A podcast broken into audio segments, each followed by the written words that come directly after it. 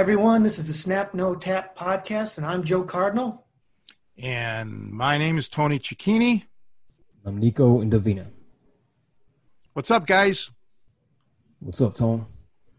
We haven't, uh, we missed out on the last couple of weeks because of people traveling this and that. Mr. Cardinal World Traveler there. You were in the, where, Colorado? Tell us about it. How was your trip, Joe? Oh, it was a great trip actually. We uh, it was just kind of like our, our, trying to do a summer trip last minute. Spent a, a week in Colorado, so we flew in, um, and after that we got a rental car, and we probably put over 1,200 miles on that. We went everywhere, all over that state. Saw four different national parks um, and a bunch of other like you know natural uh, landmarks and things like that, and then spent a day checking out Denver. So we were just all over that. I'm actually exhausted. It's one of those vacations you need a vacation from, but you know I don't know if I'll ever be back again. So I want to try and see pack everything in. So every day we were driving three four hours to get to another location. It, it's a you know obviously it's a huge state and just tons of different stuff to see there. So but it was a great time. You know it was um, most of the family was there. You know except for Casey who's in Thailand, but um, so it was, it was nice to get everybody uh, packed together and check things out. It's really it's, it's the diverse amount of things you can do there and, and see and check out is pretty amazing. So yeah, I don't know. Have you ever been to Colorado, Tony? Well, I filmed the Snap No Tap in Colorado. Yeah, we flew into Denver, but we filmed basically in Boulder. By the way, did you get to see Jeff Goldstein and Costa when you were out there? Not at all. No, I didn't look them up. I just uh, Costa uh, Facebook messaged me the other day, and I guess Jeff Goldstein made a comment on our previous podcast about grip strength. You know, I remember I was giving him tips on grip strength in the past years ago. But yeah, both of those guys appeared on my um, podcast, but or I mean on the Snap No Tap. But um, basically, when we were there, we saw Boulder. We filmed. We'd go get something to eat, and we'd we'd crash. and we'd go back to the motel and Big Brian uh, Klaus, and we'd stay in a whirlpool, and then um, you know crash. So we really didn't get to see much but um so yeah yeah, yeah I, have so i yes i've been to colorado. Oh yeah i forgot that you guys filmed there. Are you been there? Yeah yeah i just recently had some problems from a ticket i got in colorado. Did you guys get pulled over by the cops when you were out there uh, we very luckily did not. Actually, Sasha did most of the driving because she gets motion sickness unless, like, if she's at the passenger and there's so many winding roads and mountains, she's like, which is nice for me because I can just sit back and chill, let her do the driving. But uh, I mean, it's just inevitable in those, you know, those long drives. You just start to get like a lead foot, you know, trying to get to wherever you're going. Uh, but no, we lucked out. Honestly, we were. There was a couple times where we had some near misses where we'd see, you know a cop on the side of the road, and for whatever reason, he let us go. So we are very lucky in that regard. What happened, Nico? Oh man, so I had a bunch of problems this week, and it, it was due to that cop in Colorado. But uh, it, over the wintertime, I drove from Indiana to Arizona. So me and my son took the trip. I, I didn't want to fly because of what was going on with the COVID, and it wasn't that bad yet, but I didn't want to deal with that. So I got a rental car drove out to Arizona. When I got to Kansas, the cops were on my ass, harassing me pretty much for the entire state. They pulled me over, asked me a bunch of questions, then they let me go, and then uh, pretty much for the rest of the state, I had cops driving behind me and just checking my plates, watching me, following me. I don't know what the deal was. So I got to Colorado and I got a little more relaxed and told my son, "Oh, good, we're out of Kansas." So we can relax now. I figured the cops were cooler. Well, I got pulled over by a cop. He said I was doing 75, which on my speedometer was showing 70, and uh, gave me a $200 ticket. And then he told me I could go fight it at the court, which that was very nice of him. You know, I could fly back to Colorado to go to court. So I was kind of pissed off about that. Well, I had lost the ticket and I forgot about it. And just last week, or I think it was two weeks ago, uh, I got pulled over by the cops, and they said my license was suspended, and it was due to that ticket that I had got from Colorado. So I paid the ticket, and I had all kinds of problems. The license has been suspended for a month now, and it's supposed to be lifted when you pay the ticket. And there's just been a bunch of negligence between both states and mishandling my stuff. So I've been uh, driving like a fugitive to work. So that's been my week. I had a something not quite well. Yeah, I, I, I had a similar thing that I, I didn't pay a, a fine, uh, you know, a traffic fine. I thought I did. I, I'm not. I mean, ultimately, I guess the blame comes to me, but I thought my lawyer dealt with all of that, you know. I mean, and paid my ticket and uh, or paid the fine, for, you know, like you know, told me to pay it or whatever. It never happened. So yeah, I mean that happened to me, and I'm like, okay, so I got to, I have to take care of this. But my my license wasn't suspended though. But that's kind of scary to find out that if you get a ticket out of state, you know, that they'll suspend your license. I don't know if that's like that here in Illinois. Um, I think that's totally wrong. It's ridiculous. I was, I committed no crime other than driving five miles over the speed limit. They should not suspend my license for that. But it was, that's how they collect their money, I guess. Well, that's that's pretty interesting. I mean, I don't know if there's any attorneys that are listening or going to watch this. I should say maybe they can just write something about that. You know, uh, I'm curious how that works. Yeah, I, I've known people who, um, you know, have done. Yeah, I just I'm I'm surprised about that. That's. I think I might have a case on something because, first of all, I have to drive to work. I have no public transportation that'll take me to the job sites. I'm hundred miles away from my most of my job sites, and my they didn't fix this problem, so I was suspended for about a month. I'm still suspended, and that's my livelihood. So, in my opinion, I would have some kind of a case against them because they're mishandling all of my information, and it's just been a lot of negligence on their part, and I've been suffering and paying the price for it. So let me get this straight. So when you paid the fine, the the two hundred, the Colorado. Okay, first of all, what fine did you get in Indiana? What ticket did you get? Why'd you why'd they stop you? They stopped me in Colorado. No, no, you said they stopped you in. Oh, you know what it was? It was my sticker. My sticker was uh, a month late. Okay, so, so so that's why they stopped me. But then they found out I was suspended. Then they search my truck, looking for drugs, take my truck apart. I mean, treat me like I'm a criminal. I mean, to me, is is totally unnecessary. I mean, I was just driving. I was two blocks from my house. It's ridiculous. Yeah, I'm sorry I'm sorry to hear that. You know, I know somebody that got, you know, arrested for driving with a suspended license. I mean, he literally got arrested. They were go- they were gonna arrest me, but since I was two blocks away, they let me go, and the, and I had my wife come walk over there and drive my car back or my truck. You got a break because um, they arrested him in his driveway it, uh, uh, of where he lived. They arrested him and his vehicle from his driveway. yeah, right. And they towed it from his drive. That's right. That right. should be that should be criminal. That's a, that's totally wrong. It, well, they did, and you know, um, you know, it was five hundred dollars to get his truck out or his. Uh, uh, not it was it was an SUV. You know, it was a, at the time he had a Ford Explorer. Yeah, uh, because he was driving with a suspended license. He apparently did not know, like you, that your license was suspended. His license was suspended which is another little pet peeve. That's pretty serious, you know. Um, and you would think that they would send you some sort of notice, right? Yeah. I don't know. I hope that works out for you. I mean, my my thing is, okay. Colorado said that they were supposed to fix it, reinstate your your uh, license once you paid the fine. And how long ago did you pay the fine? It's been almost a month. Yeah, so it should have went through the system. Um, you would think that there's yeah it's instantaneous. I mean, it should be at this day and age. It's just a wire transfer more than likely. Um, oh boy, yeah, you may have to talk to somebody.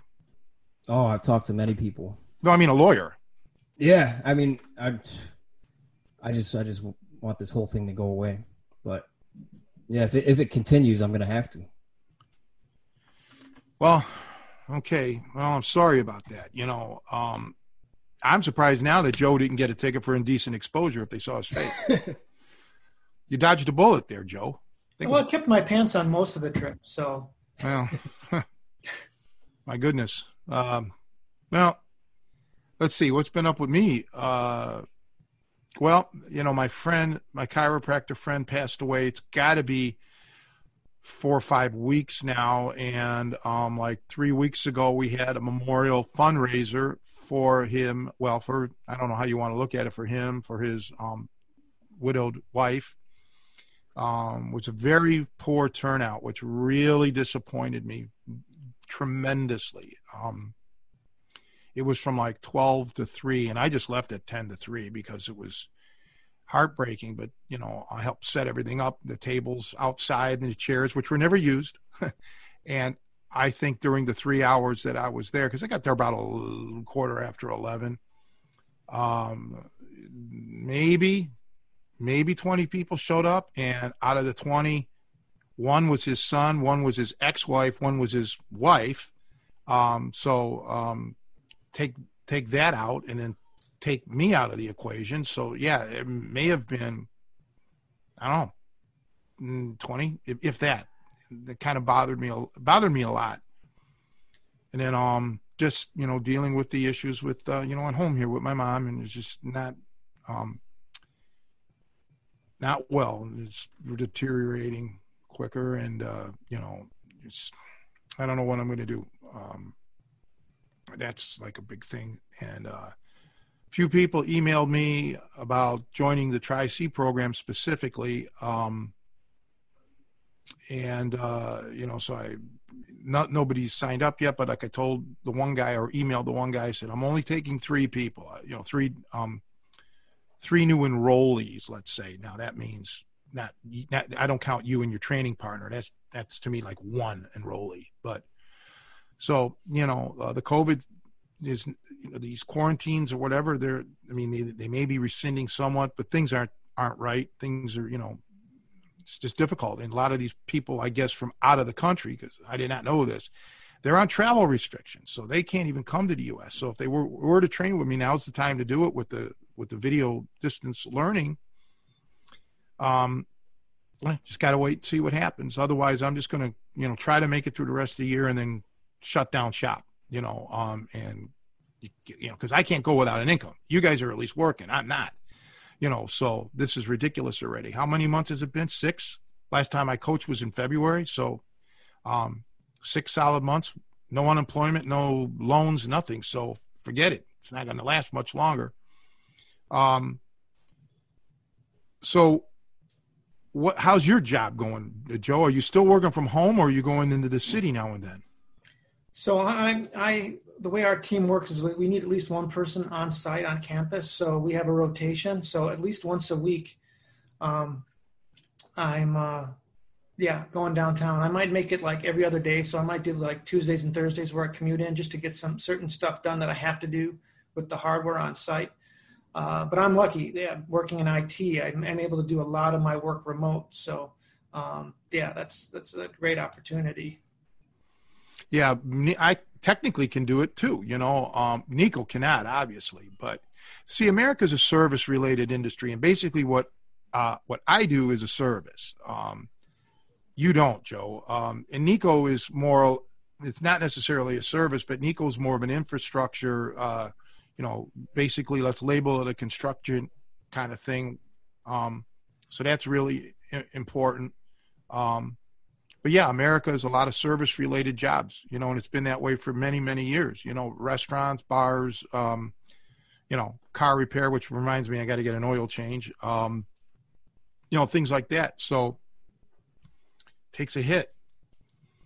Chicago uh, still hasn't opened. Um, the bars that don't have a food license, they still cannot operate. So, like I said, I know two people that own bars that are never opening again. They said that's it.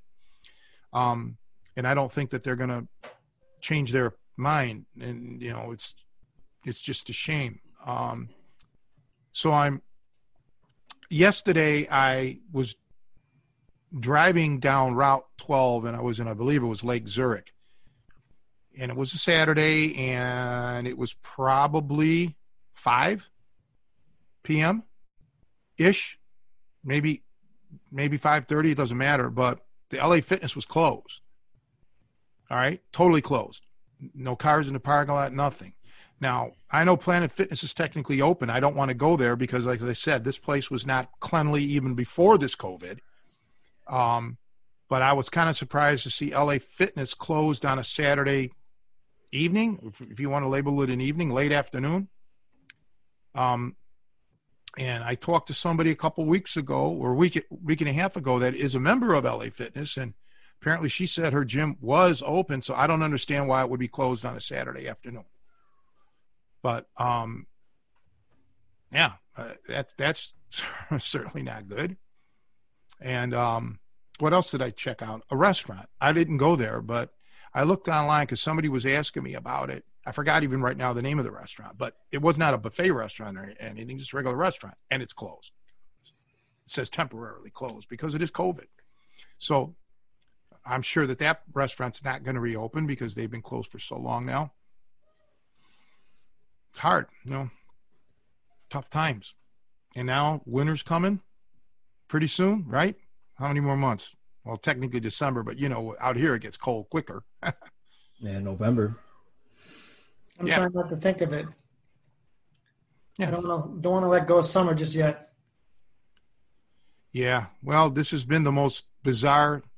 Well, when I had my aneurysm in '93, it was June 1st when it happened. So, and I I was in two hospitals for a total of three months consecutive consecutively you know, I went from the main hospital to the rehab hospital.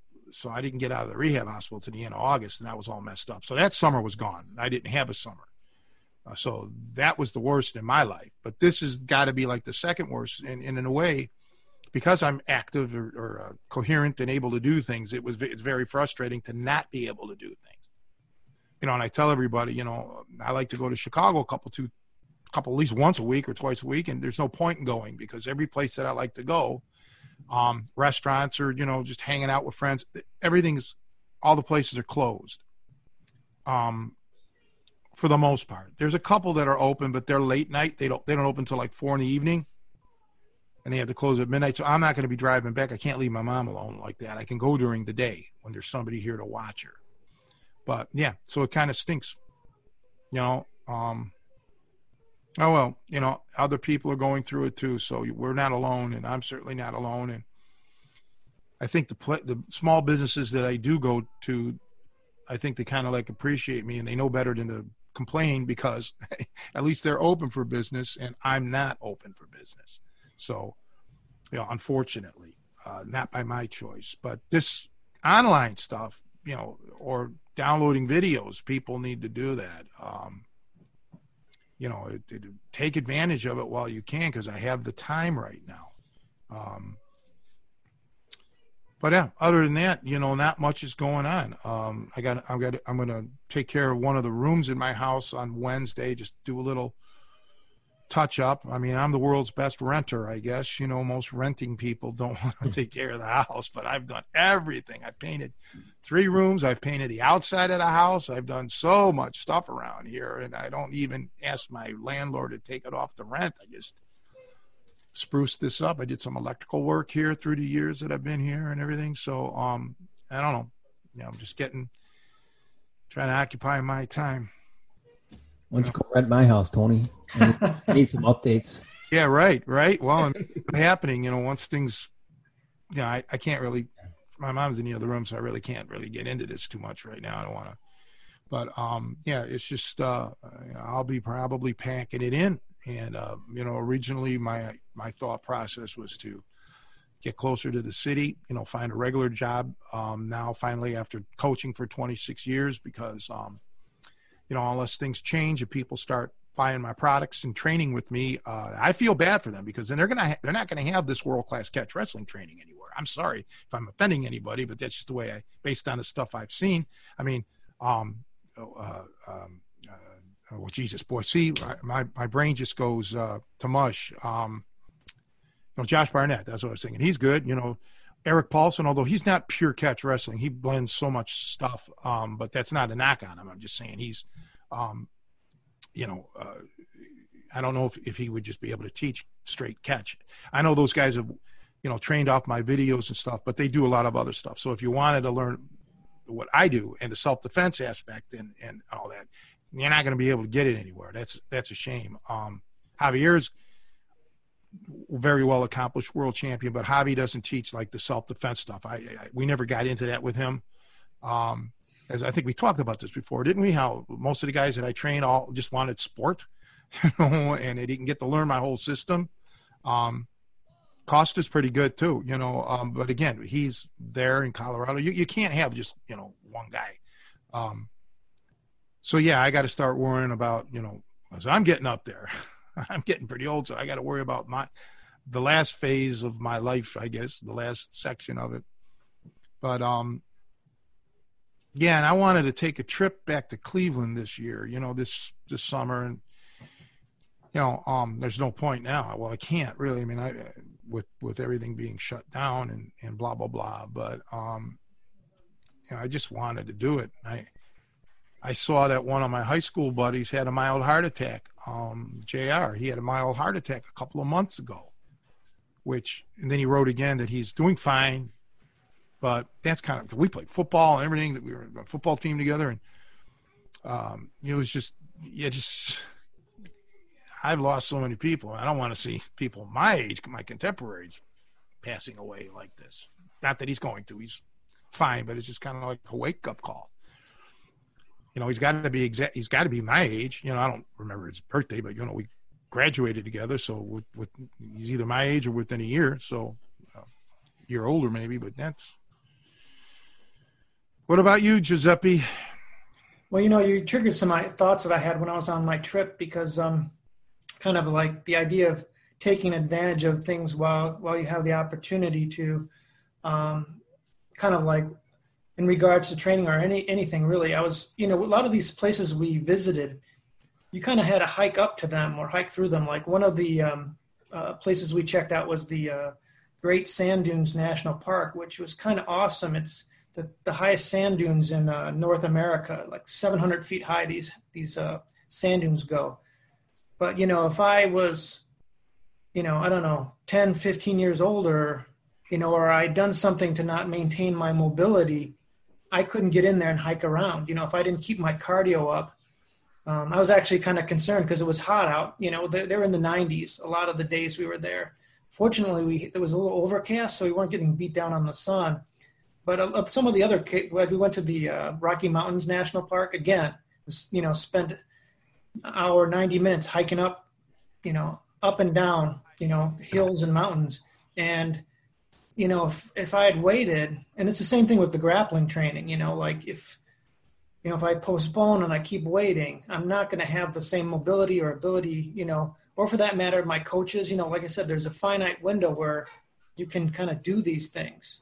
Um, so it's kind of a, a, double-edged sword. Is you know you kind of need to do these things as soon as you can. Obviously, not everybody has the opportunity to, uh, but you also don't want to do anything that could like, I don't know, like I, I, worry about like, geez, if I do something or like if I overtrain or if I if I get reckless with my training, you know, I down the route down the uh, down the road, I might inhibit myself from being able to do or see these things. You know, so it's kind of an interesting balance. It's like, you know, if you want to train, train now while you've got your health you know, and you've got your mobility, or if you want to see things. You know, I've seen, I saw some older people there and they were just excluded from being able to, because I guess one of the things is I always feel, oh, when I'm older and I have more time and I'm not working, I can go see and check out these things. But, um, you know, do what you can while you've got your health too, because that, that just kind of became very clear to me that like a, I would have missed so much if I didn't have that ability. If I didn't keep my fitness up, you know, also being at, at altitude. I mean, uh, Denver itself's, you know, 5,000 feet up, and everything was above that. So, um, uh, did the altitude affect you at all, Tony, when you were out there? Did you notice it? I did not. Um, but that's not to say that it didn't affect me. Um, but trust us, trust me, we were all in a very small room with lights, professional uh, studio lights, you know, coming down on you. Um, there's it now. Let let, let me talk about that process a little bit because before I did it, you know, they asked me what, you know, what do you need? And well, I was all injured. You know, I had torn my, I had broken my hip. I had my bicep torn and collarbone broken, which I actually didn't know about it. My labrum was shot. I knew all about that. So I was in constant pain. So I said, get a lot of um, ibuprofen, you know, just have tons. And I, I knew that I was only going to be there for a few days. You don't want to be living on these pills, but for a few days, I, it's okay. And I was taking gobs of it to get through this. And then I had fruit juices and stuff like that. But unlike when I filmed The Lost Art of Hooking, The Lost Art of Hooking, we would film a scene, stop, wait two minutes, and film the next scene. It was just go, go, go. And I think I mentioned there was only two outtakes, and one was because the guy's phone was ringing, and the other one was because Bruce made me laugh because I couldn't talk. and but when we did the snap no tap, um, they filmed it, uh, the, a scene, and then the guys were watching the scene. They would replay it to make sure everything was cool, and um, I love those guys that did it. They did a great job, but that screws the rhythm up. Okay. I want to keep going because when I do this, there's no scripts. When I went to the, do the Lost uh, Snap No Tap, they had charts from other uh, authors, as they call them. They still had them up on the room with all their notes and their crib notes and this and that. And uh, even at World Martial Arts, when I did the Lost Art of Hooking, somebody else that had been there before, he was looking through a book, you know, just trying to figure out what to teach. Me, I'm, I'm let's just go. You know, I, I, I improvise. Let's go, go, go. So this all ties into answering your question because um, I had a lot of, I guess you could say I had a lot of rest periods while I was filming the Snap No Tap. So for every scene you see, if the scene was five minutes long, well, then we got a roughly a five minute break or so. Okay. If the scene was 10 minutes long, then we had a 10 minute break. Um, but be that as it may, I was so banged up making that video um, that I, I mean, I was fit, but I was in a lot. I was in a lot of pain, and um, I just want to keep going. I want to keep it rolling. You know, I didn't like this stop and go stuff. You know, but it it it's the way they needed to do it, and I still think it's probably my best series. Um, and as I said, um, Dave and the other guys that were behind doing all of that, they did a they did a great job. Um, but look at Paladin Presses, who you know were the producers, and they're out of business. You know, they went out of business a couple, two, three years ago because of pirating, which is what I've had to live with for years and years. And um, you know, there's no way they said to combat it because they had so many um, different products, books, and different video authors and so on, and it would have taken a team of of guys working around the clock to try to get all these uh, pirating uh, websites down, and there, of course, many of them are overseas. And you know, I remember years past that I would talk to the FBI about this. Hey, can you help me out? You know, and I'm just a little guy. You know, if I was Paramount Productions or MGM or something, then yeah, uh, pirating would probably be less of an issue. But um, it pretty much destroyed me financially from a business standpoint, and know, and it hurts you guys because I won't make videos again. Why should I go through the expense of doing it um, when people are just going to steal it? And we talked about this before. They're felons. You guys are criminals that download this stuff. There's no way to sugarcoat it. When you download anything illegally, you're now no longer a good. You're not one of the good guys. You're one of the bad guys. So, um, and it's a pain, you know, to to get everybody correlated because that was both of those lost art of hooking and um Snap No Tap was about a week long, uh, you know, video thing, and we still didn't get everything I wanted filmed in both series. There's still things today that I wish I could have done, but you run out of time. So you got to get the producers to, you know, get the the fit cameraman. Then you got to get the guys, like you know, the the assistants that are going to help me. You know, I can demo on and whatever. And look at us. It's it's hard for us to coordinate just a simple little hour and a half, two hour podcast. Imagine if you guys had to take a week off of work, you know, and and you know you don't get paid because you know um, there's we don't get any money to, to, film it. You know, we make our money hopefully on sales. So uh, yeah, there's just no there's no reason for me to want to do it again. Um, you know, unless I was guaranteed a substantial um, amount of uh, money because it's a it's a big investment, you know, of of time and and effort. So, and I'm not alone. You know, I, I know publishers, I know, or, you know, authors, book authors and musicians that are like, we don't want to do it. you know. Yeah, what about making books, Tony? I mean, I know that's very time consuming, but it's time consuming. But again, they, the, the, the stuff gets pirated. You know, I mean, it it truly does. Um, and while I I'm an orator, I I got a big mouth. I like to talk. I, my thoughts race around sometimes. Okay, and it's very difficult for me to try to calm down and, and put it in in a writing form. Matter of fact, my buddy Vince, who's uh, you guys know him, and uh, well, I don't think you've met him, Nico, but um, he's on one of my you know boxing oriented videos uh, but i've known him long before that and he became a student of mine. He's done some books just throwaway books you know like self uh, self published you know uh, print on demand. He sells them on amazon like fun books nothing serious and he wanted me to do a couple not catch wrestling related just you know fun stuff where you don't really care and i wouldn't mind doing that but even for me it's just it's just difficult and he keeps telling me record it into your phone, transcribe it, you know, have it transcribed and me- email it to me or something. But I don't know, Nico. I have a block with that. And then if we were to do a book, because for years people wanted me to do the book. Well, now we have to get a gym. I no longer have my gym, so um, just train out of here, you know. And we could. I don't want to film out or you know take pictures out of here. Uh, we'd have to get a gym. We'd have to get photos taken, blah blah blah, and and now again it, it becomes where you're relying on other people to set things up, and it's difficult. So what's what's the payoff in the end? You know, 26 years, I think I've given a lot away for free through the years. So it's not like I need to continue to do it. I I need a little little love in return. You know, um, I think when I lost my gym, that was the biggest turning point in my life. That I realized that these people in the martial arts community don't really give two shits about Tony Cecchine. Um, because somebody wanted to, somebody put up a fund, GoFundMe to help me because I was in dire straits.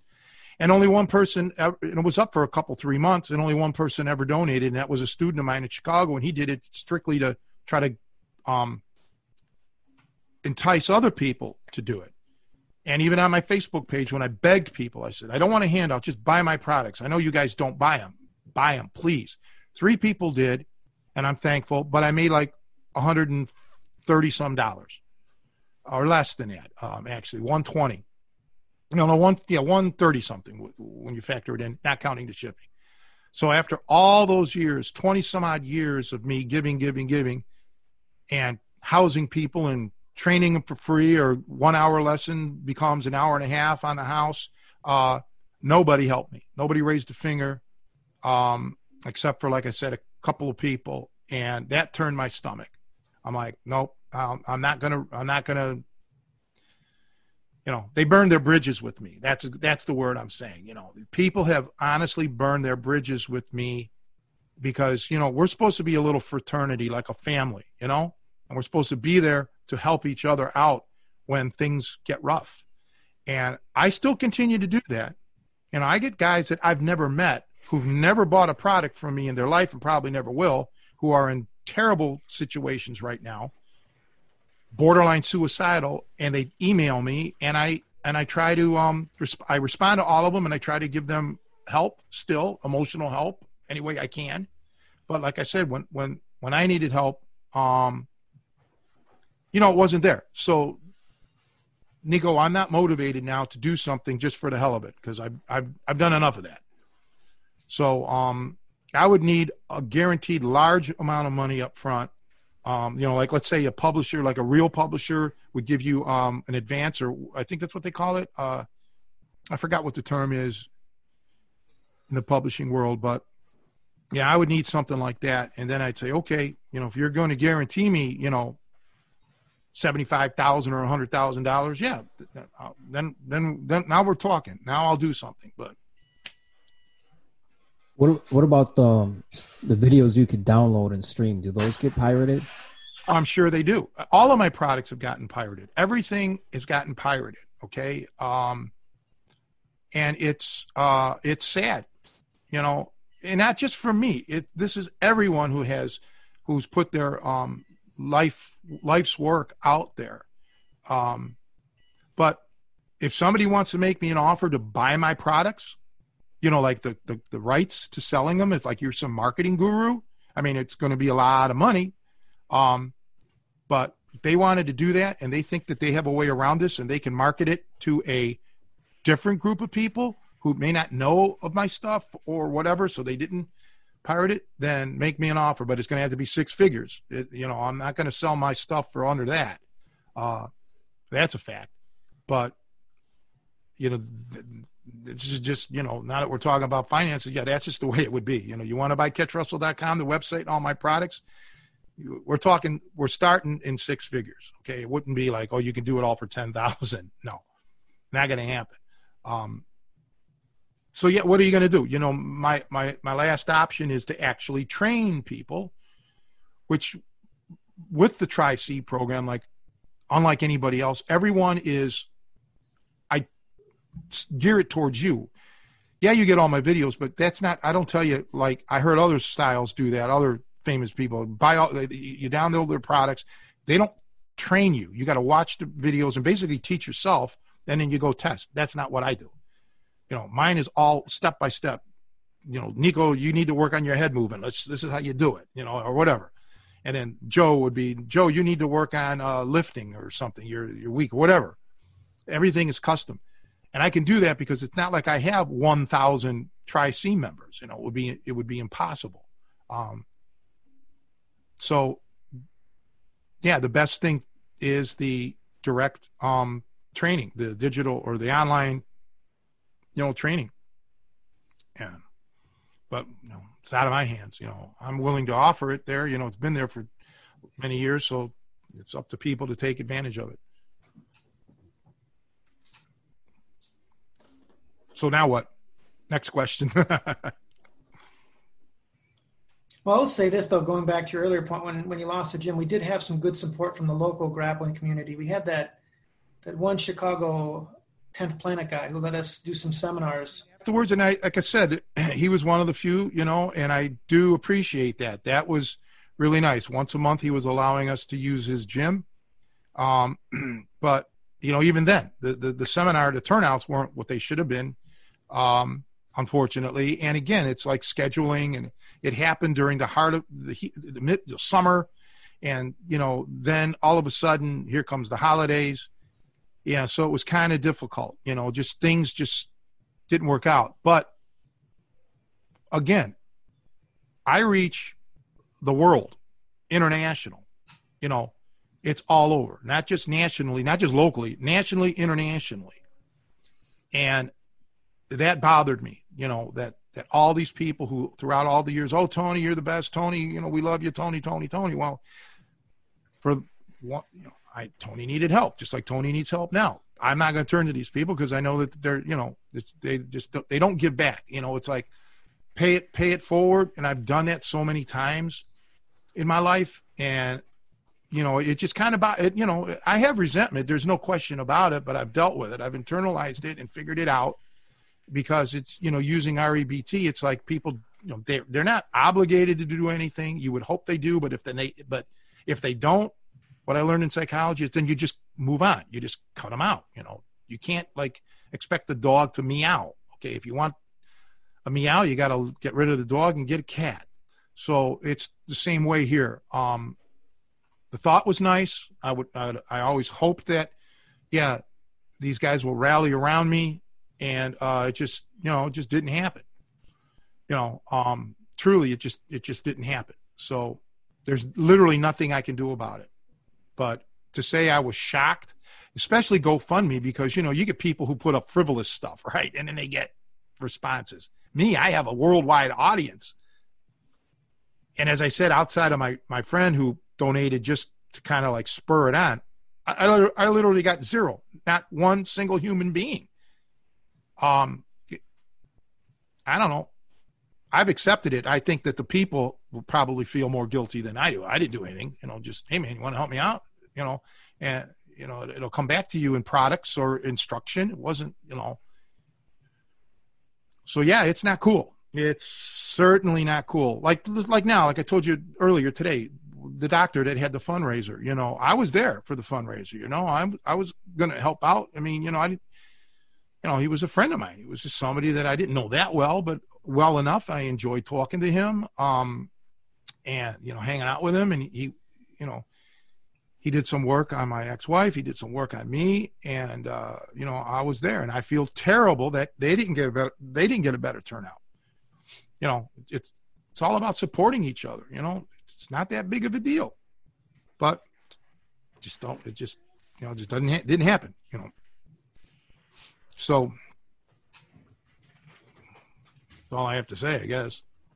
You mean you, you brought a couple actually triggered a memory for me. So you know how you can make a dog sound like a cat though, right, Tony? How? You leave it in the freezer overnight. Take it out in the morning and get a chainsaw. Meow. Cut through it. Or you can make the cat sound like a dog by just covering it in gasoline and light a match and woof. Yeah, you're you're still suffering from uh, altitude sickness. I think you know you you're you got airhead right going on right now. yeah, um, I I have some things I could say, but I'm not going to. I I've heard good ones lately, but I they're not for public uh, consumption, I guess. But uh, yeah, so I think I'm gonna start practicing pool again because believe it or not throughout all this covid i have not been and uh i did shoot a couple of games or more, more than a couple like maybe 10 games 11 games not at once but just like if I would would go out and this one guy that i know will shoot one game you know and he likes to play bank which is my game. I'm a bank pool player. So i'm like okay but i'm you know i got to get back into shape you know for for shooting. It shouldn't take me all that long but you know, just now it's going to pass the the time. As a matter of fact, it's what I'm going to you know just try to focus on that for the, at least the next month. You know, all through the rest of this month and let's say September, kind of bear down and, and see what, what comes up with that. Just to give me something to do. What's your uh, move thing? How's that looking, uh, Nico? About selling your house? Uh, so far it's looking pretty good. I mean, I put it on the market and within the first week I had like 20 people schedule a showing. So oh, that's good. Seems to be a hot item, but no offers so far. Have you found your new place yet? Do you know where you're going? No, I have not.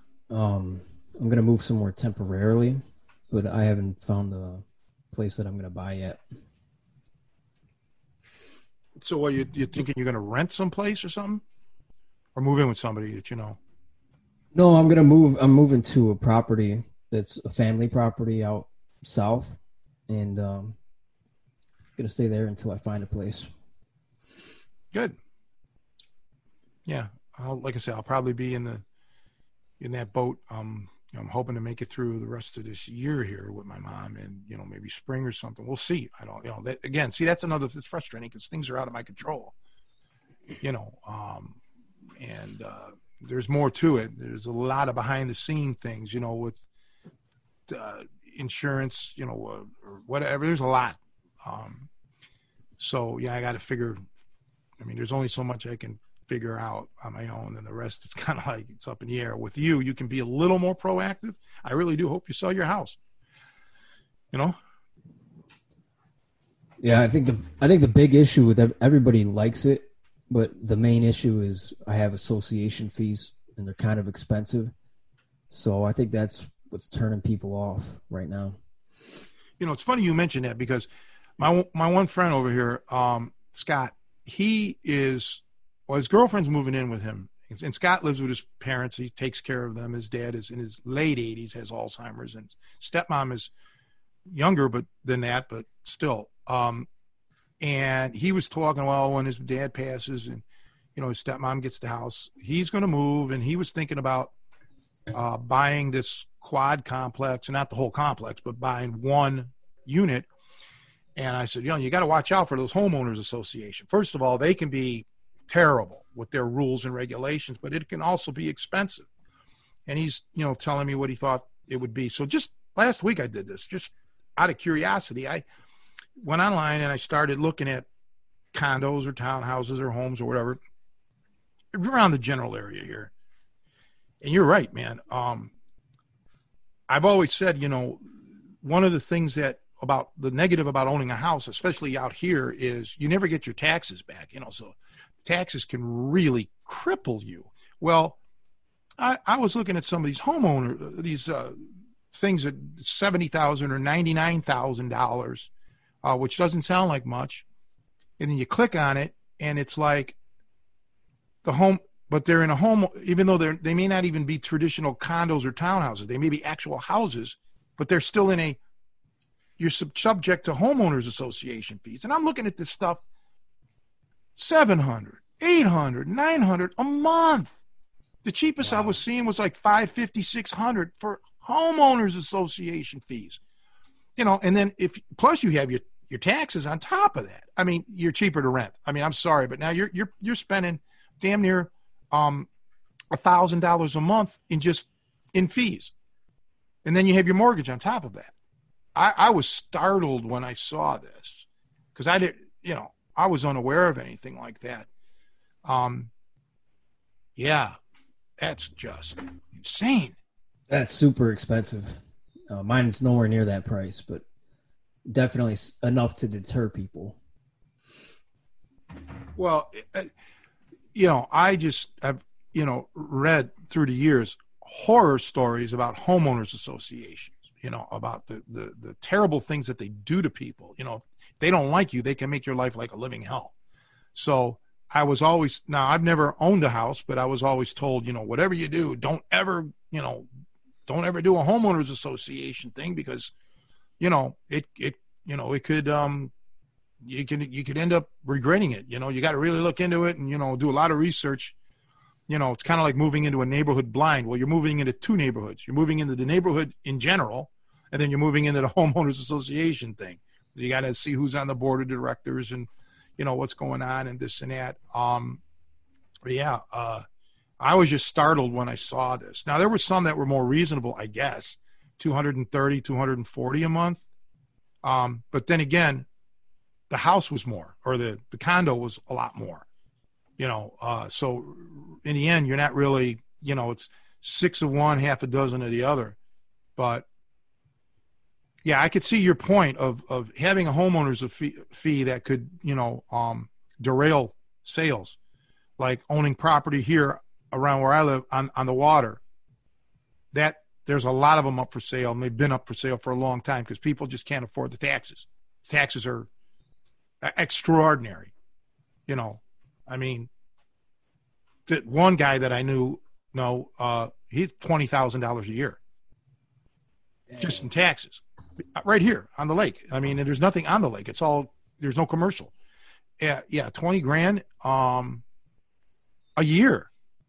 Th- this is, I mean, that just boggles my mind. I mean, I guess if you have the money, no big deal. But I mean, to me, that you know, that's just I, can't fathom what I could do with, you know, 20 grand. And I, and I know somebody else, she had a foreclose, I guess. Um, they foreclosed because of circumstances, and she was nowhere near the water, and her taxes on her house were like 14,000 a year. This is, you know, these are not expensive homes, okay? These are not like mansions we're talking about here. These are just modest, regular homes, you know. But it can get it can get it can get crazy. I would assume in Indiana your taxes are less than Illinois, but imagine California, New York, or other places. You know, Massachusetts, Boston area. I don't know. Uh, yeah, the taxes are really low. Indiana. Uh, what happened with my association is they had whoever was the president and was running the association in the past basically robbed them blind, took everything, and by the time they found out, it's like they're in the middle of a crisis, so they got to raise up the fees just to get by, you know, for the and this has been like probably 4 or 5 years since they got robbed and there's no no sign of them lowering the the fees anytime soon because they're still recovering from what happened. Yeah, that's the thing. Again, you know, who who who are on these boards? Uh, how do they get on the boards? How do you get them out of the boards? Uh, you know, and they can really wreak havoc.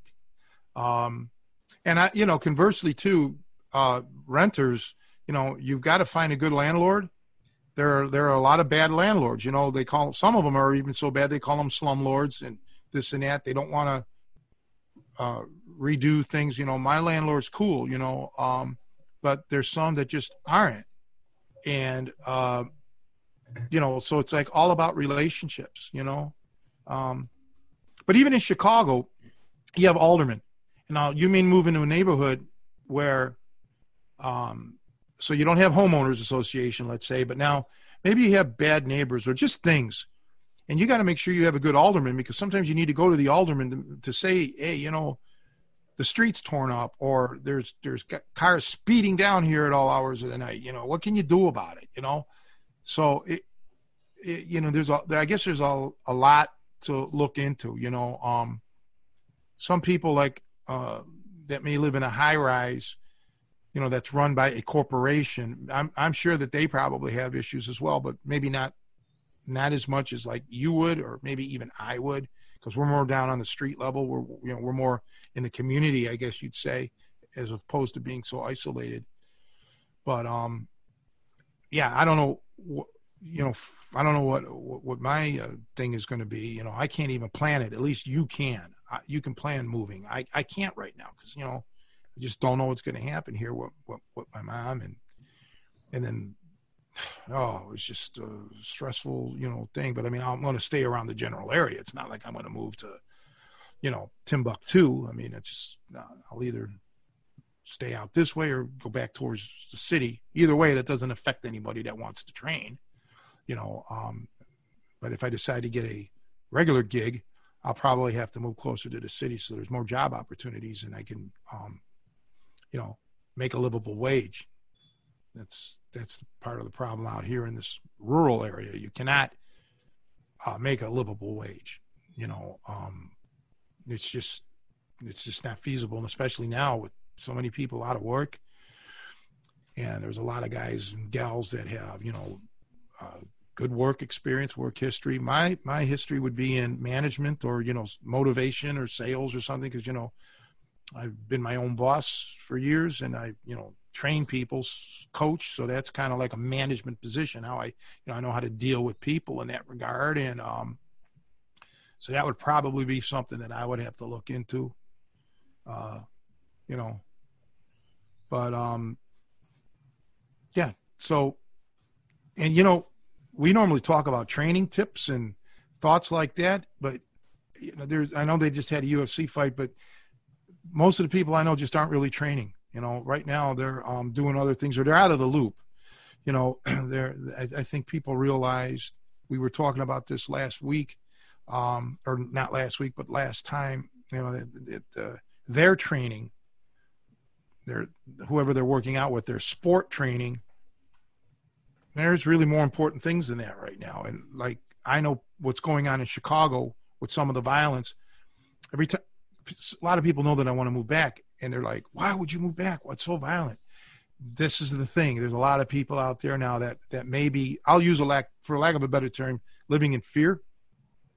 And this is why I think training and training with somebody like me now, that's self-defense oriented, now is absolutely the most critical time. You know, to learn how to you know deal with this. Um, you know to, to protect, learning how to protect yourself learning how to not look and act like a victim and um you know and there's more to it than just the physical there's a lot of it is mental psychological emotional um and the vast majority of the sport uh, training does not cover that it just it just doesn't you know it's just not geared for that and nothing wrong with that because they, they have their focus which is winning tournaments. Mine is different. You know, um, I'd rather you know teach you how to deal with uh, the stress of life and and and the uh, unpredictability of it right now. And I know that's what uh, appeals to you, Nico, because you're very street oriented. Um, yeah, and I told told my buddy Vince, you know, he lives in Lincoln Park, and just the other day there was a Lincoln Park uh, robbery and they beat up some woman and everything. And that Lincoln Park, for those who don't know, that's high line. You know, that's a pretty uh, exclusive area. You know, and yeah, things can happen anywhere. You know, as we mentioned the last time, no matter where you're at, when you're the victim of a violent crime, there's no more dangerous place on the face of the earth than where you're at at that moment when you're, you know, when you're on the hot seat. So, um, yeah, people need to start preparing for that. You don't know what's going to happen. Yeah, I think it's a, a, big misconception that, I mean, yes, obviously the city's got a lot more people. There's a lot more poverty in areas of violence. But uh, to your point, it can happen anywhere. I had a reminder just yesterday. Um, you know, I live kind of in a, you know, very, you know, well to do, relatively speaking, suburb, very quaint and, and, and uh, quiet. But, you know, the economy's been on a downturn for a while. And so there's more and more people in desperate situations. And, uh, you know, addiction, you know, like they talk about this opioid crisis that's touching all parts all across the country. And this is even before the COVID thing. Uh, there's a lot of things where a lot of people are in desperate situations. And we had, I had a guy, um, he was begging at this intersection. Like I said, it's a well-to-do area. You would never expect it. Uh, but it almost turned into a thing. I was kind of watching it and thinking maybe there was I was going to have to intercede or do something. Uh, he was begging for money young guy, you know, tatted up, and he must have misread or he had some interaction with someone in a car, and it was escalating. But the light changed, and they were able to go. But he was definitely it looked like something was going to go down, and you had to be ready. And it just was kind of a reminder to me that, you know, life is there's constant chaos, and you don't know who you're going to be mixing with. And for me, to have some degree of confidence that I can be safe you know wherever I go, or have have an idea of what to do. It's kind of like like having a fire extinguisher in your house. You know, God forbid, you know, you hopefully your your house is built, you never have issues with your wiring or firing, but you you need to know how to use that fire extinguisher just in case. It gives you some peace of mind. You know, you need that fire alarm there. It's the same thing with physical safety. You know, and it can happen anywhere. I mean, if you're if you're out and about. Uh, you know, you just can't assume, well, if I, you know, unless I even if you completely isolate yourself, but that's no life either. So, I mean, I guess to agree to your point that um, to me, self defense training and just knowledge of safety is just a fundamental uh, thing of life that you need to know. And um, yeah, regardless of where you live, you, you're not going to be able to run far enough away from other people. You know, they're just, and so, anyways, yeah, I just had a sober reminder yesterday. I had a reminder recently too about I think it was about four weeks ago. I'm doing a job up in Aurora, and and normally I do jobs in Aurora. I do jobs all around the suburbs. Never thought of Aurora as a bad neighborhood, but this particular part of Aurora I was working in is kind of rough, and um, so we're we're taking out areas of the grass and turning them into parking areas because there's no parking. It's a big apartment complex. So I got to, we got to the job and they have these little entryways to get into the apartment. And there was like it looked like a séance. There was all these candles set up in the entryway. So one of the maintenance guys came out and he was talking to the guys I work with in Spanish. And he was telling them what happened. And he said our, our blacktop guys were there grading out all the grass. And as soon as they pulled away, a guy came up. He was walking home to his apartment another guy pulled in the driveway and just shot him dead, and he died right there in the entryway. So that's that was the reason why all the candles were there. Um, but yeah, you could see the bullet holes right through the wall. They got him. They must have been a pretty good shot Um because um, it was, I'd say, about twenty yards at least from from the driveway to where he got shot dead. Um, but normally, I mean, you wouldn't think of there being a threat to you being shot in Aurora, but it's definitely everywhere, and and it's pretty rough part of town I was working in for about a month. Well, so I was yesterday, and this lady was that I saw there you know, told me that you know her house got burglarized, but years ago. But just recently, the neighbor that lives behind her had a break, attempted break in. Um, so you know the the thing is yes it's it's everywhere and I, I think a lot of people get lulled into a false sense of security you know and there's more to it than self uh, than physical hand-to-hand combat um, you you have to know the signs you have to know how not to you know um, become like stalked in a way and I don't mean stalking like an ex-boyfriend or ex-girlfriend stalking. I'm talking like you know you can be um, you know targeted, and they'll case you. You know they'll case the joint. They'll see your whereabouts. They'll see what time you come and go, and uh, blah blah blah. And that's what you have to be leery of. You have to be very concerned that that doesn't happen. And like we t- talked about last time, um, you have to be systematically unsystematic. You know, uh, and it's easier said than done. Sometimes there's just no way around it. You you've got to be out of your house at seven, and you won't get back till six, no matter no matter what. Um, so then you have to take a different approach. And one of the things is you have to have someone like myself assess your daily life. You know, I I would have to look and see what your patterns are, what your habits are, and then how we can set it up to trick someone into thinking that you know you're not there um, or to, to, trick them into thinking that you're there or somebody is there in your premises. Uh, you know, an old ploy uh, used to be where they would get your home phone number and then he would call your home phone. And if nobody answered the phone, well, then boom, nobody's there. Now, a lot of people don't have home phones, they have cell phones. So they kind of, in a way, it's not foolproof, but it kind of changed things. But uh, you know watch what you post on on your facebook or whatever the you know the instagram or whatever people use. Don't put out your you know personal information or put out false information now and then you know? Oh you know i'm not you know like like say for example you, you your vacation is coming up and you, you're going to i don't know hawaii right? Don't definitely don't post that. But just say oh yeah vacation's coming up. Like good time i'm going to be staying at home i'm not leaving i'm going to get work done around the house that needs to get work you know it needs to get done right total total smokescreen. You know, do not let people know that you're not going to be there. Do not let people know that there may be somebody vulnerable in your house. And I'm going to tell other, so I'm going to say this too. Don't think your dog is going to be a deterrent. You know, even though your dog may be, you know, uh, part of the Doberman gang, if you guys remember that movie, um, you can't, the, burglars if they're intent on breaking in, they're not going to worry about your dog. Okay, some of them won't even worry about you, but you know, you you just have to always plan for the worst and you know and hope for the best. But if you don't have a plan at all, you know, that's troubling. So uh, don't leave valuables around. Uh, uh, plan like okay, you're like your television sets and things. You can't hide a television set, but thankfully nowadays, televisions aren't the like they're not super duper expensive unless you want to go nuts and buy something that's state of the art. Um, you have to make an assessment. How much are you willing to lose in the case of a break in? What is irreplaceable to you?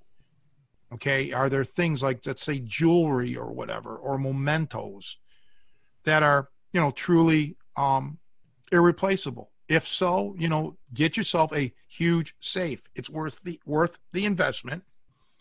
You know, uh, and I don't believe they're that expensive. So like, you know, um, when I moved in here, there's a safe down in the basement that's from the 1890s, I think. It's like, I mean, it's amazingly huge. You, you guys have seen it, but it's like I don't have the combination for it. and honestly, it's the insides are really small. But you can get like a gun safe or something like that and put you know, put valuables in there. Um, I really wouldn't use a gun safe, to be honest with you, though, because a lot of people want a gun. You know, they want to rob. No, they think they see a gun safe. They think you might have stuff in there. but you, you just got to find hiding spots and places for things that are irreplaceable. And if it's and if it's stuff that you're you don't need or you're not going to use all the time, like let's say it's your grandma's wedding ring or something that you, you never wear but it's sentimental Put it in a safety deposit box in a bank. You know, don't run the risk of having stuff like that in your house.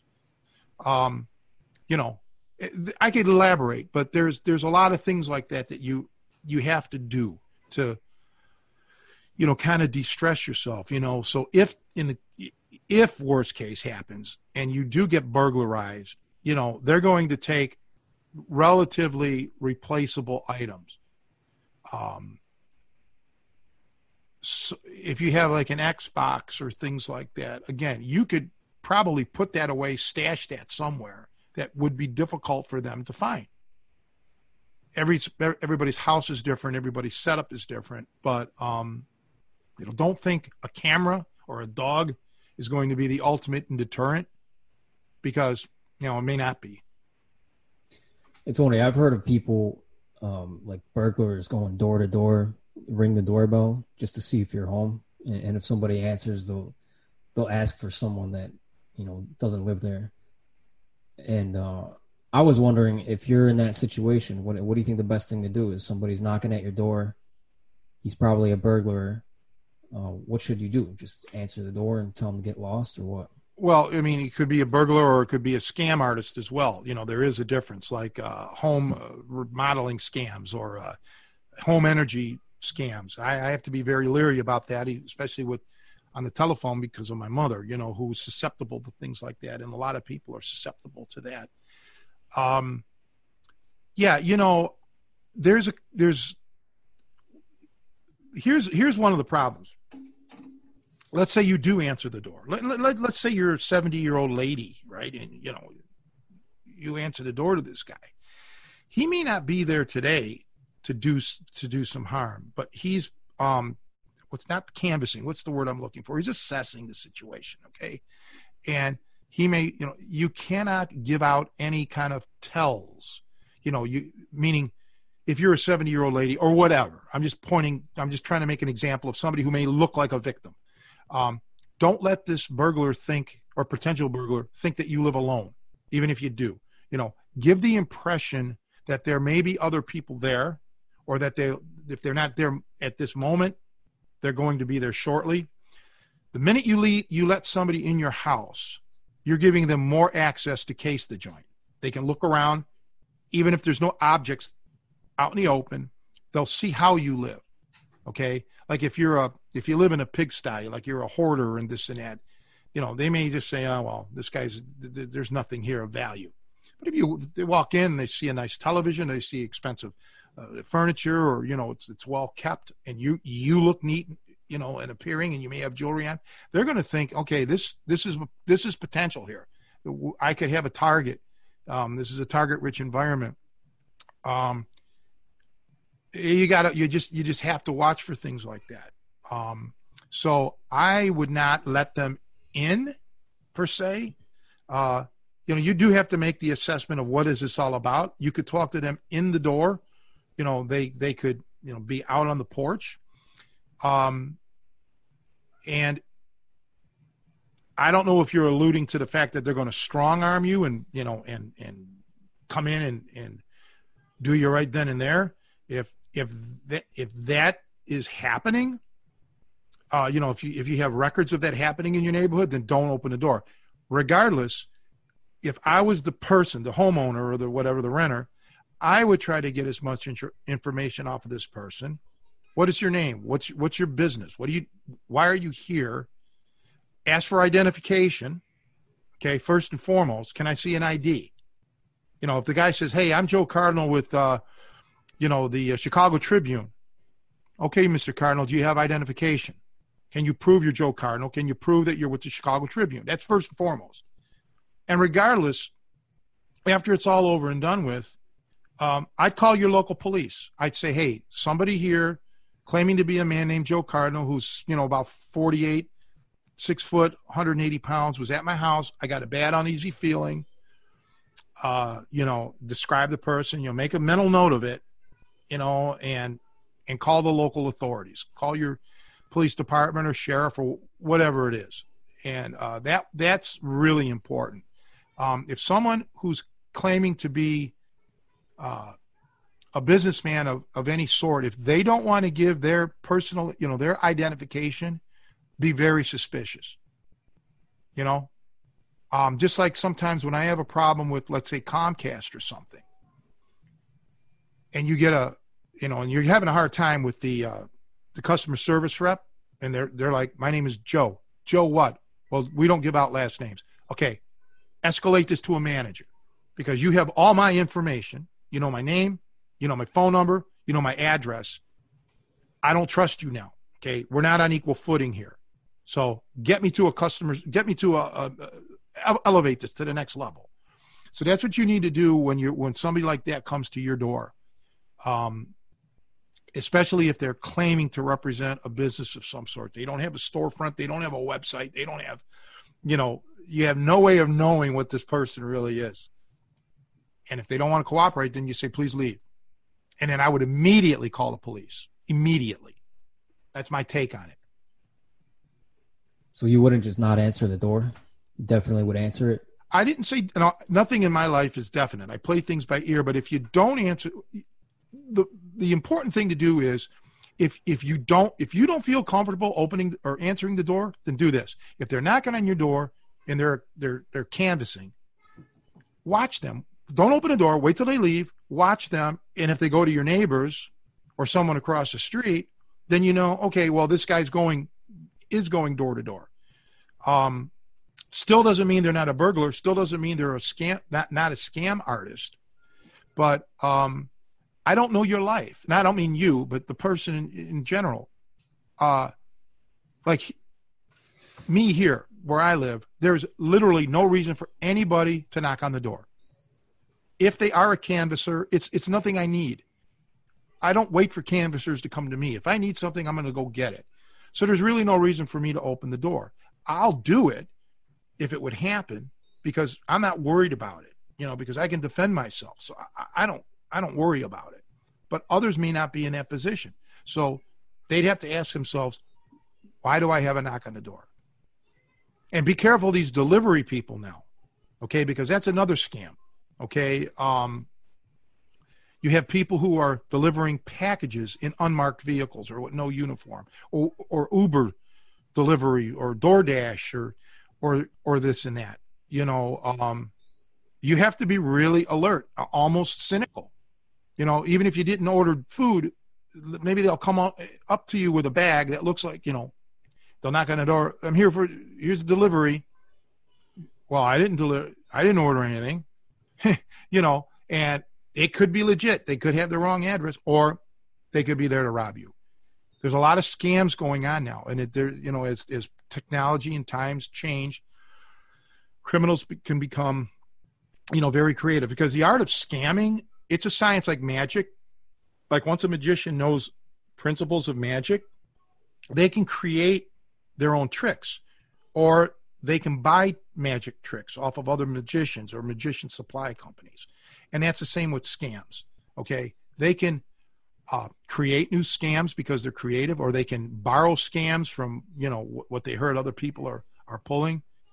And it's up to you as the consumer or you as the, uh, you know, the, the whatever the person, whatever you would call the victim, not you don't want to become a victim, but whatever a non-victim would be called, the target, um, to be aware of all these things. So I cannot answer that question of don't answer the door.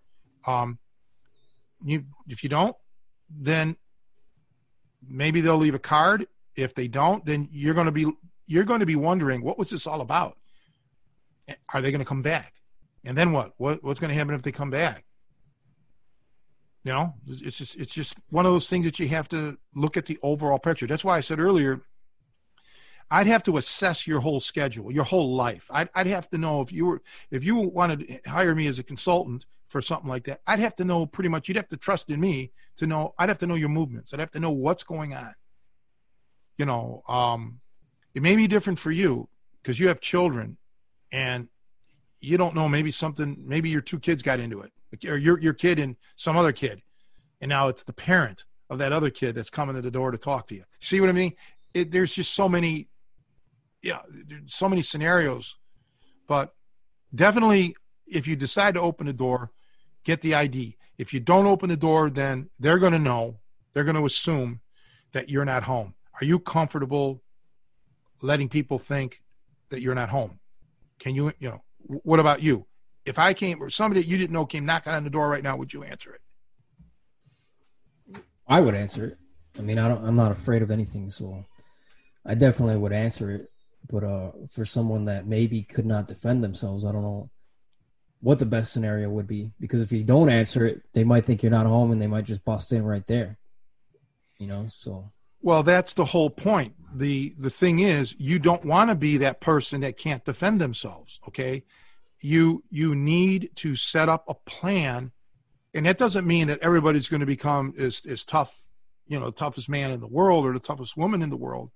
Um, but you you can have alternate uh, solutions that may not even involve a one-on-one or hand-to-hand combat situation.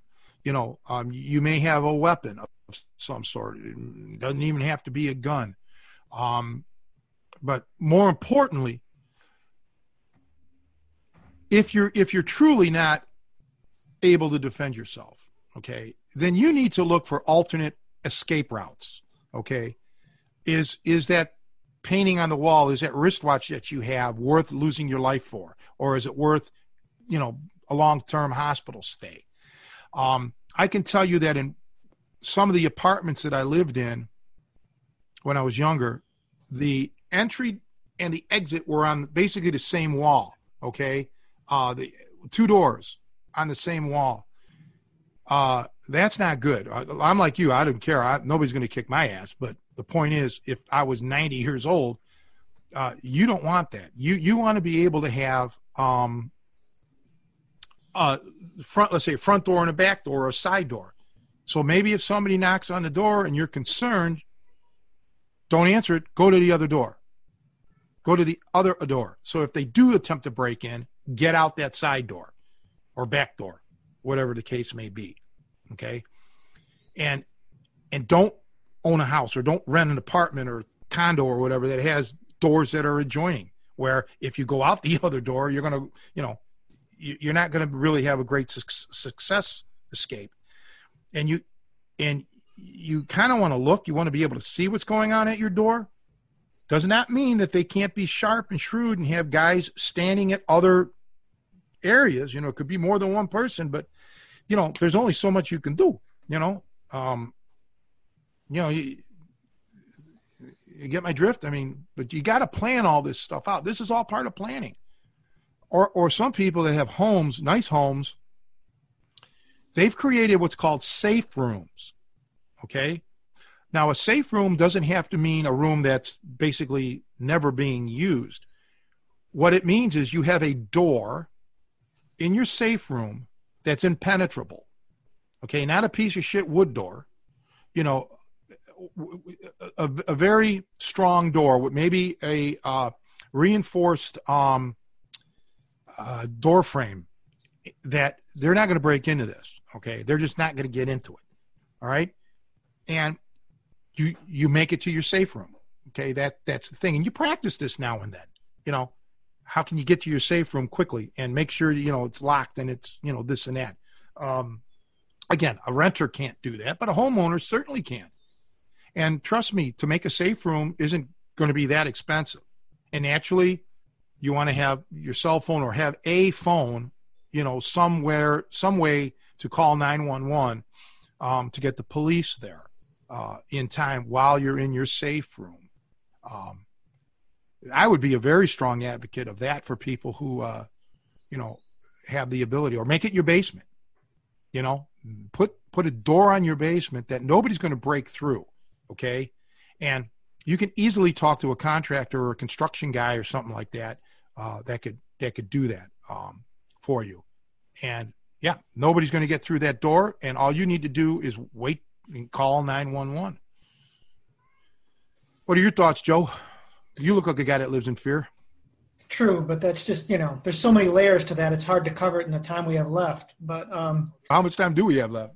Uh, oh, only about 15 minutes, so maybe just a couple thoughts. Um, but I do think if someone's at your door, you can always call out to them like, "Hey, not, not interested." You know, like they can hear that you're there without because once you crack that door, like I said, if they, especially if they're crowding the door, if they're close enough, I mean, it's kind of like the same thing if you're on the street. If someone gets close enough to be able to reach you, um, you've got to be kind of on like level, you know, level orange alert. You know that that it just takes a split second for them to th- change their weight and shift and and, and bird barge in on you.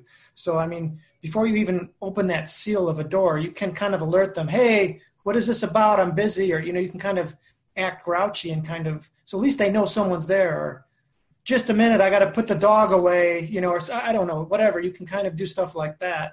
Um, but I am nervous, yeah. Like even when people, because I'd say once, twice, a, well, mean, twice a month, someone will be coming to my door, and we even have a sign up, no solicitors, but they don't look at it. They just ring the bell and they want to, you know, sometimes it's kids selling candy, and um, you know those I intimidate very quickly. But um, the, you know, the, uh, um, you know, it's something I think oh, it's very routine for people to come to the door and try and, you know, oh, we want to redo your windows or whatever, and um, you know, if they start coming up the steps, to me, they should be far enough away so that I should be able to. I wouldn't open the door if I felt they were, be, were close enough to be able to grab the knob or push in.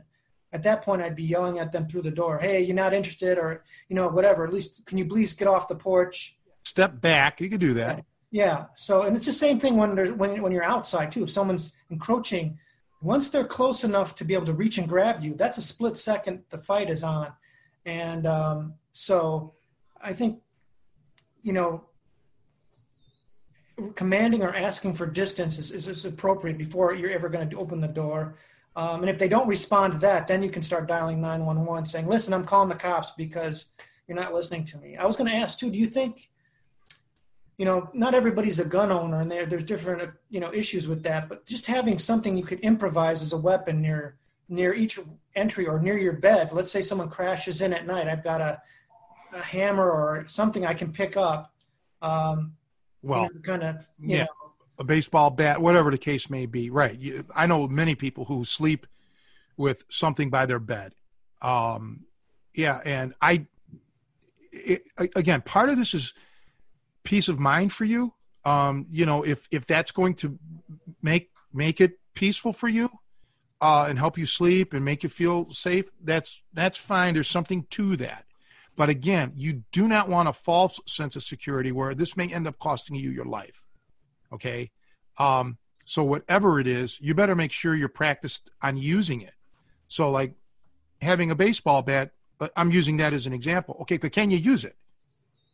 You know, can you wield this baseball bat enough to be effective with it?